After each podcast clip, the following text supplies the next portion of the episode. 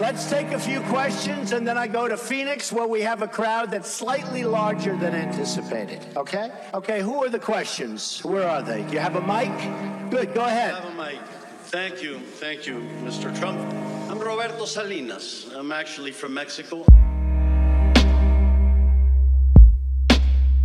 You know what's more destructive than a nuclear bomb?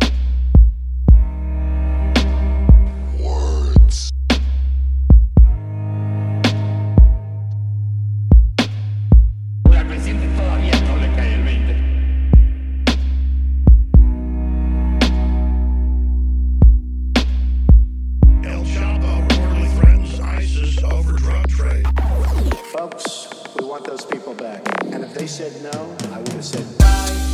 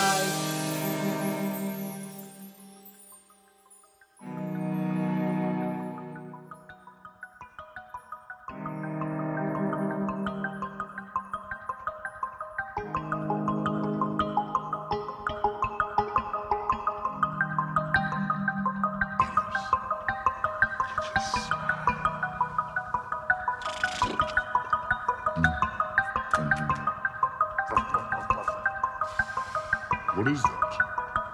Strongest ecstasy I've ever